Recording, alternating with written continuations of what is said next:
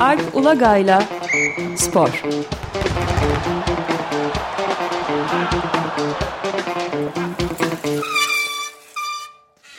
Günaydın Alp, merhabalar. Günaydın Ömer Bey. Günaydın. Günaydın Özdeş. Evet, e, bugün spor e, programında özellikle mali konularla ilgili önemli bir gelişme var galiba. Bugün de karar verilecek. İstersen onunla başlayalım. Esas ağırlığı oraya verelim. Öyle yapalım. Bir kritik hatta belirleyici bir gün olabilir Türk futbolu için. Mali konuda derken aslında Türkiye'deki profesyonel futbolun en büyük geliri kaynağı yayın hakları çok uzun yıllardır. Aslında tüm dünyada olduğu gibi. Ve burada da gelecek sezon değil hatta bundan sonraki 5 sezonun yayın hakları ihalesi devam etmekte bu süreç. Geçen hafta teklif bekledi. Türkiye Futbol Federasyonu ve Kulüpler Birliği yayıncılardan. Çok teklifleri galiba beğenmediler. Bugün e, saat 17'ye kadar yeni teklifler alacaklar ve bunun üzerine de pazartesi kazık karar verecekler. Şimdi e, şöyle bir sıkıntı var. Bu yayın haklarında 2016 yılında bir zirve yaşanmıştı. Dijitürk o zaman Katarlar tarafından satın alınmıştı ve sonraki 5 e, yıl için yanılmıyorsam yıllık 500 milyon doları bulan bir teklif verdiler ve kabul oldu tabii. Yarım Artık milyar dolar yani bayağı ciddi bir miktar değil mi?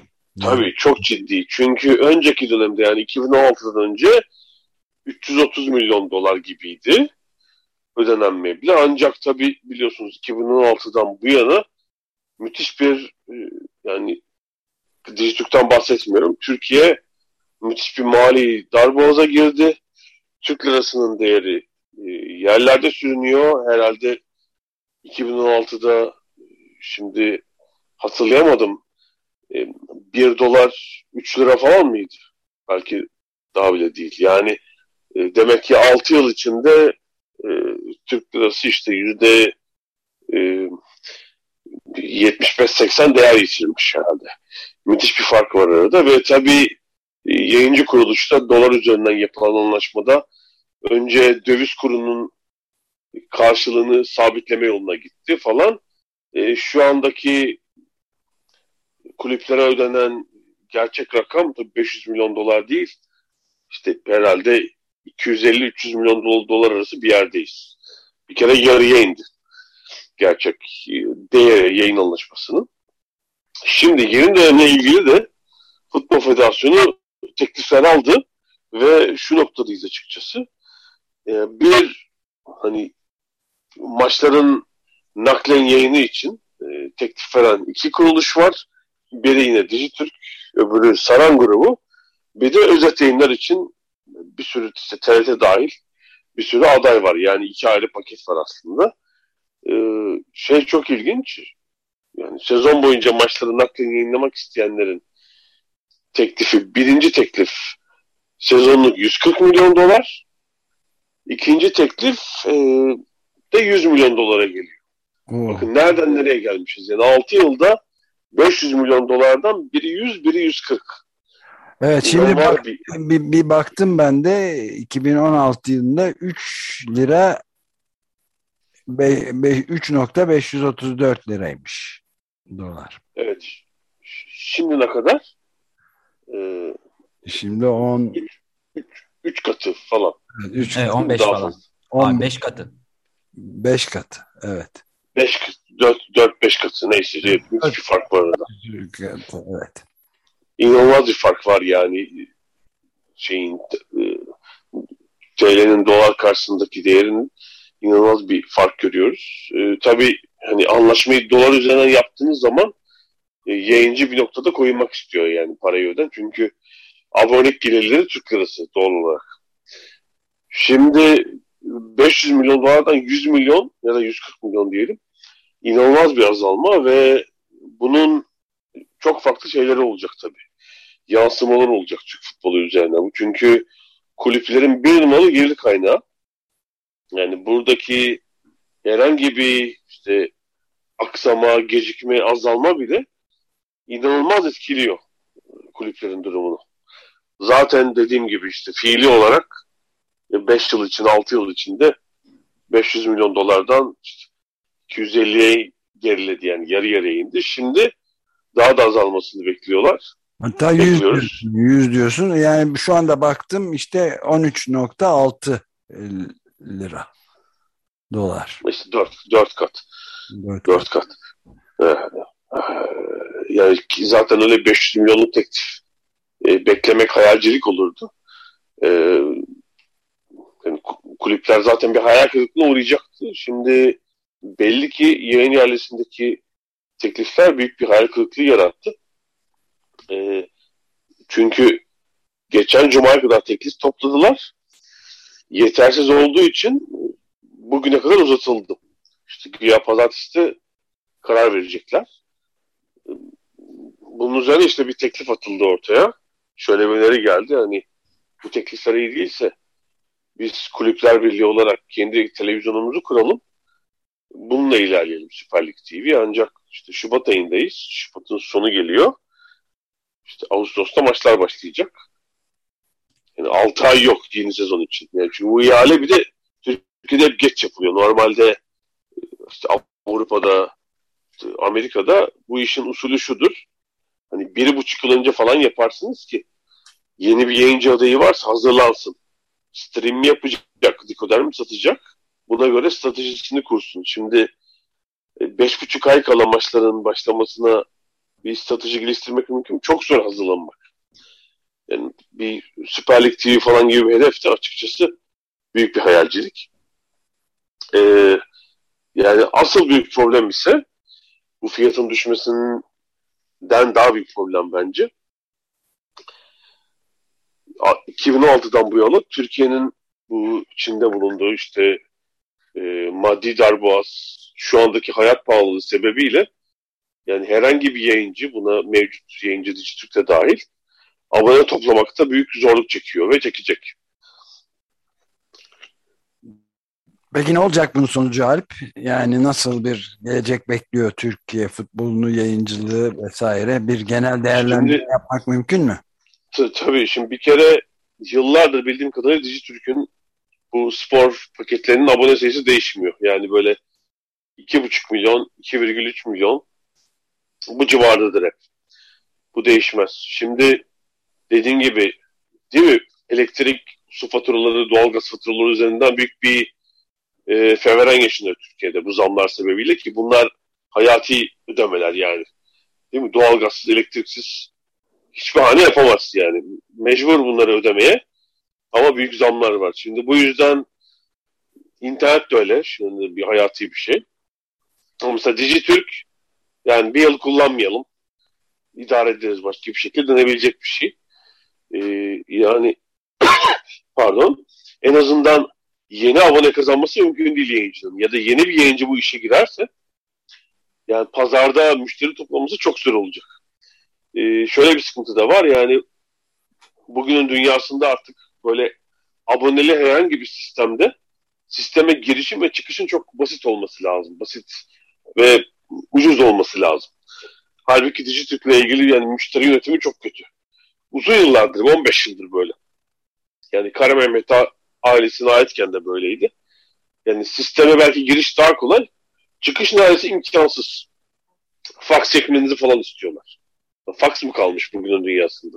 Fax Halbuki bunun tabii tabii Türk Telekom Money falan da böyle, böyle kurumlar var artık Türkiye'de. Fax çekin falan diyor. Bak tel, şey, telgraf çekelim bari. Telex olur mu falan diye geliyor insana. Böyle yani sisteme giriş zor olduğu için yeni müşteri çekemiyorsun. İnsanın hani girici olan varsa da şundan korkuyor yani. Gireceğim sisteme abone olarak. Bir yıl sonra çıkmak isteyeceğim, çıkamayacağım. Öyle olmaması lazım.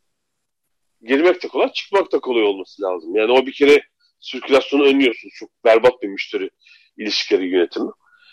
Ee, dediğim gibi hayat pahalılığı ve alım gücünün düşmesi sebebiyle de e, zaten abone sayısı önümüzdeki bence hani 2-3 yıl artamaz. Dijitürk alsa da ihaleyi yani ben favori olduklarını düşünüyorum muhtemelen aynı abone sayısı kalacak. Yani bu Türkiye'deki e, futbol müşteri deyince kızıyorlar ama yani futbola para harcayan, para ödeyen kitleyi büyütemedikçe zaten bu bu işin ekonomisi büyümez yani. Yıllardır dediğim gibi iki buçuk milyon kişi. Yani bunu yedi buçuk milyon yapamadıkça siz büyütemeyeceksiniz iş yani. Yedi buçuk milyon kişi abone olursa o zaman şöyle olacak. Kanal diyecek ki yani çok iyi bu işin müşterisi. Alıcısı büyüyor hep. E, yıllık 600 milyon dolar falan diyecek. Şu durumda öyle bir şey mümkün değil. Şimdi kulüplere etkisi şöyle. İşte yurt içinde tabii gelir kazanıyor, elde ediyor gibi gözükecekler. Bu dolar üzerinden ödenen meblağ TL çevrilince. Ama uluslararası bazda e, sürekli e, zarar görüyor e, Türk takımları. Ve uluslararası rekabette güç kaybediyor. Dediğimiz gibi yani 6 yılda 500 milyon dolardan işte 140 milyon dolara iniyor. İnecek ya da ihalenin bedeli. Yani kulüplerin en büyük gelir kalemi. Çünkü Türkiye'de bilet geliri 3-4 kulüp haricinde düşük. İşte bir takım sponsorluk gelirleri falan var. O da yetersiz açıkçası. Ee, yani Türkiye işte kendini şeyle ölçüyordu. Hani 5 büyüklükten sonra 6. lig. Bu da doğru değil gerçi. Rusya'nın hep gerisindeydi çünkü. Ama e, e, gözüken o ki ya Belçika, Hollanda, Portekiz gibi liglerde, orta boy liglerde Türkiye aynı kategorideki gelir olarak e, Türkiye'nin önüne geçecekler. Öyle gözüküyor. Hmm. Yani bu yayın pastasının falmasıyla. Ve zaten biraz daha yüksek gelirle işte Avrupa kupalarında, uluslararası alanda başarısız olan Türk takımlarının durumu daha da kötüleşecek. Öyle gözüküyor. Yani bir tabi pardon gelir düşünce e, işte alacağınız yabancı futbolcularla ilgili bir tercih yapmanız gerekecek. Belki daha az sayıda almanız gerekecek. E, kaliteyi bir tık düşüreceksiniz mecburen. Çünkü zaten fazla para dönüyor yani faiz fiyatı dönüyor. Türkiye'ye gelen yabancılara. Burada bir tercih yapmak gerekecek. E, dediğim gibi işte televizyon yayıncısını etkileyen konu alım gücü, Türkiye'deki hayat pahalılığı yani yeni gelir kalemleri yaratabilir misiniz? Şu an Türkiye'nin içinde bulunduğu durumda. Çok zor görünüyor. Yani çok zor yani çekirdek taraftar kitlesi dışında e, kimse para harcamak istemeyecektir. Ya da para harcamakta zorlanacaktır açıkçası. Maalesef. Yani belki o sizin 40-50 binlik çekirdek taraftarınızı harcayacak. Büyük takımlar için de konuşuyorum. Geri kalan sıkıntı çekecek. Yani ya da diyecekler ki işte bu yıl demeyelim. E, bu yıl forma almayalım. İşte bu yıl sezonluk bileti bu sene almayayım, erteleyeyim. Herkes erteleyecek oradaki harcamalarında. Çok doğal e, şeyler, davranışlar yani. Geçim sıkıntısı çekerken insanlar çok sevseler takımlarını böyle küçükken terk etmeyecekler dediğim gibi. Bir küçük erteleme işte. Bu sene almayalım forma. İşte sezonluk bileti seneye bırakalım. E, bir maça gitmeyi verelim falan diyecek. İşte bunu, bunun ilacı olacak yayın havuzundaki sıkıntı da büyük bir sorun. Zaten işte büyük borç içinde kulüpler önemli kısmı. Bank, Türkiye Bankalar Birliği ile bir anlaşma yaptılar. Oradaki ödemelerin aksamaması lazım ama belli ki bundan sonraki 5 yılın gelirinde de büyük bir problem var. Bu yani sadece kulüplerin de çözebileceği bir durum değil. Dediğim gibi bu ülkenin durumuyla da birebir alakalı yani. Size kitlenizin içinde bulunduğu ekonomik mali durumu düzeltemezsiniz. Kulüpler için bahsediyorum. Kulüplerin taraftar kitlesinin. Yani fazla e, bir hamle imkanınız yok maalesef. E, tek e, kulüpler çözemez bu sorunu. Yani şu yapılabilir. Bu yeni yayıncıyla kulüplerin oturup konuşması lazım. Belki düşük bir meblağla başlarlar. Bir gelir paylaşım sistemi. yayın paketlerinin fiyatları daha ucuz tutulur. Çünkü böyle bir sıkıntı da var. Şimdi aylık 200 TL yani yüksek bir fiyat. 200 TL'yi buluyor galiba. Ee, işte maça göre belki döneme göre işte bunu biraz daha aşağı çekip e, yani alım gücünün düşmesi e, prensibinden yola çıkarak farklı paketler belki yaratılabilir. Bunu düşünmesi lazım kulüpleri meyincenin. Ya bir şekilde şeye rağmen kitleyi biraz büyütmek lazım. Ve işte yabancı oyuncu vesaire konusunda sıkıntı olacak tabii. İşte belki de şey için fırsat. Yani tekrar bir 4-5 yıllık dönemde oyuncu taraması, genç oyuncu yetiştirmeye, bu gibi konulara ilmek için de bir fırsat olabilir açıkçası. Evet yani krizi bir çeşit e, fırsata dönüştürebilmek imkanı da bu açıdan yani yani genç oyuncular kulübün kendi içinde yetiştireceği genç oyuncular kuşağı açısından bir fırsat yaratabilir. Ama e, biliyorsunuz refleks öyle olmuyor. Türkiye'deki futbol kulüplerinin e, refleksi ne oluyor? Kamuya yamanma. Yani halkın parasına göz dikimi oluyor. Ne istiyorlar? Ee, işte vergi borcu silin. Ee, sosyal güvenlik primlerini ödemeyelim. İşte devlet borç versin. Saha versin, arsa versin. Tamamen refleks oluyor maalesef. Evet. Bu yani bir krize yol açabilir mi açamaz mı onu da göreceğiz herhalde. Yani, zaten zaten bir kriz var şu anda. Evet. Daha da derinleşecek. Derinleşecek mi? Evet onu kastettim. Bu arada e, bir, birkaç dakikamız e, yani azalırken şey ne olacak bu Galatasaray'ın hali diye de sorayım bari. Küme, işte küme onun göster- ihtimali var mı? küme düşme ihtimali mi? Evet. E, var ya da bir de dört takım düşecek çünkü. Çok pardon. Ve dördüncü sondan dördüncü durumda olan Giresunspor'la arada üç puan fark. Üç puan var tabii işte. Bu haftada küme düşme hattındaki galiba Göztepe ile oynuyorlar. Yani çok ciddi bir e, sportif krize dönüştü iş. Ya zaten kötü giden bir sezon vardı. E, ve Fatih Terim tabii kötü bir miras bıraktı. Sağ içinde, sağ kenarında, sağ dışında her şey kötü bırakılmış. E, yeni yönetimde biraz acemilikler ediyor ve şu an işin başında Türkiye'yi tanımayan bir ekip var. Teknik kadro olarak yani böyle bir uluslararası tecrübesi de yok. O zorlanıyorlar. Bir müthiş bir moral bozukluğu var belli ki. Bütün toparlayamadılar. Yani şu 2-3 maç çok kritik. Birinde berabere kaldılar. Hani bir, bir iki galibiyet çıkmazsa son haftalar çok sıkıntılı geçecek gerçekten. Yani böyle 1900 80 ve 82 olması lazım. Galatasaray'ın iki kere başına gelen bir durum. Ee, sanıyorum 79-80 sezonu ligin ilk yarısını küme düşme hattında tamamlamıştı Galatasaray. O sezon. Yani böyle yine mesela Trabzonspor'un başarılı olduğu böyle ligdeki yukarı ile aşağının e, arasındaki mesafenin daraldığı dönemler.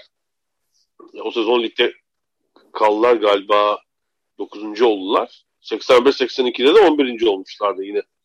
Herhalde 17 takım arasında. Kötü iki sorunlar var. Yani 40 yıldır olmamış bir durum. Bu durumlara hiç Galatasaray düşmemişti. Yani kötü geçen sezonları vardı. İşte 10 yıl önce var. Ee, bir 6 yıl önce, 6-7 yıl önce sezon daha var ama bu kadar kötü bir durumda değildi. Doğrusu kritik. Yani öyle bir yönetim kuruldu. Tabii bu işte sosyal medya taraftar baskısı falan e, toparlayacak bir liderliği gösteremiyor şu anda. Zor olacak. Evet uzun süredir maç hiç maç kazanamadı. Ender durumlardan bir tanesi olmalı. İlginç bir sezon. Peki. Ya, işte üç, üç büyüklerin üçü de kötü zaten hani. Evet, Galatasaray tabii düşmeden de Fenerbahçe Beşiktaş'ta. Bence berbat durumdalar yani üçü de hani.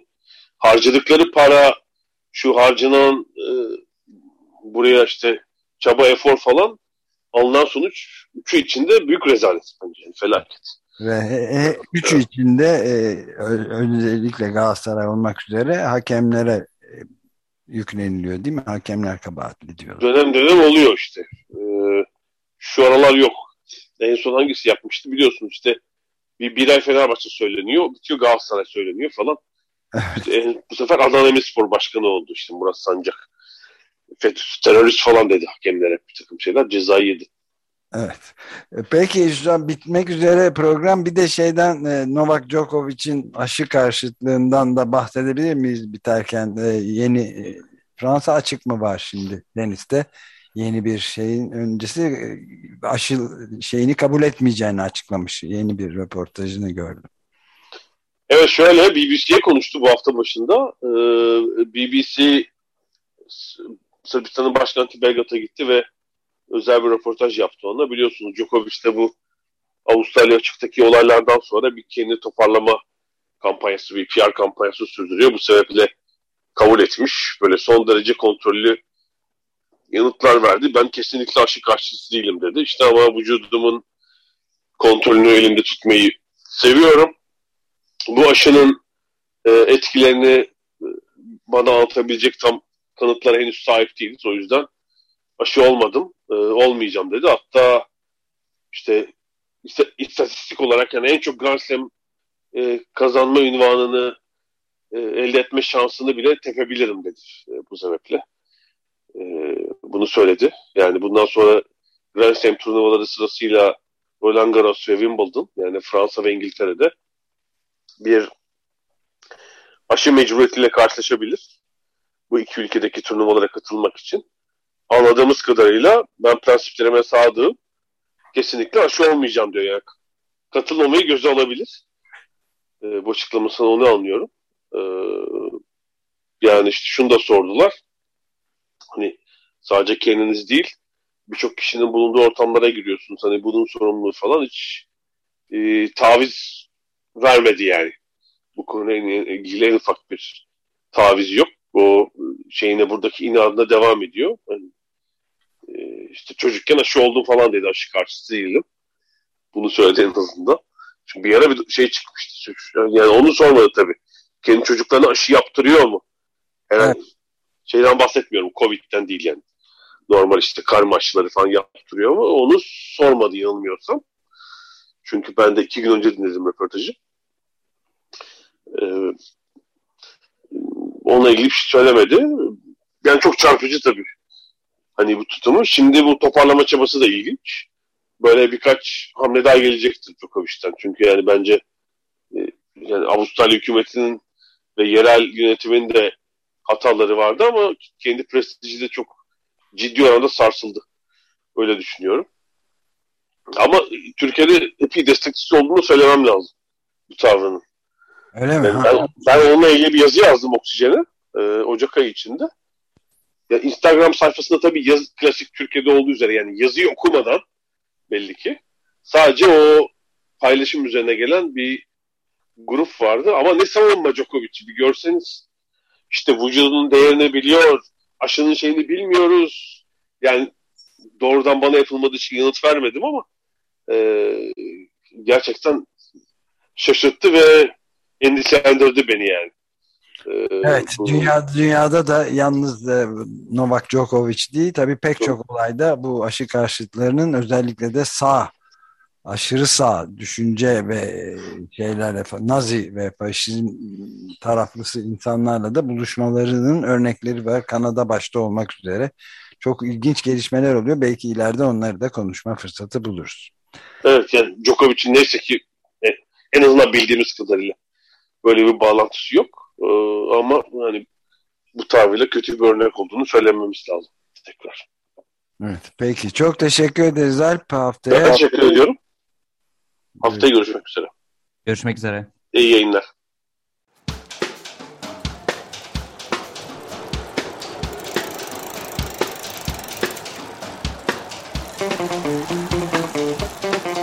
Alp Ulagay'la Spor.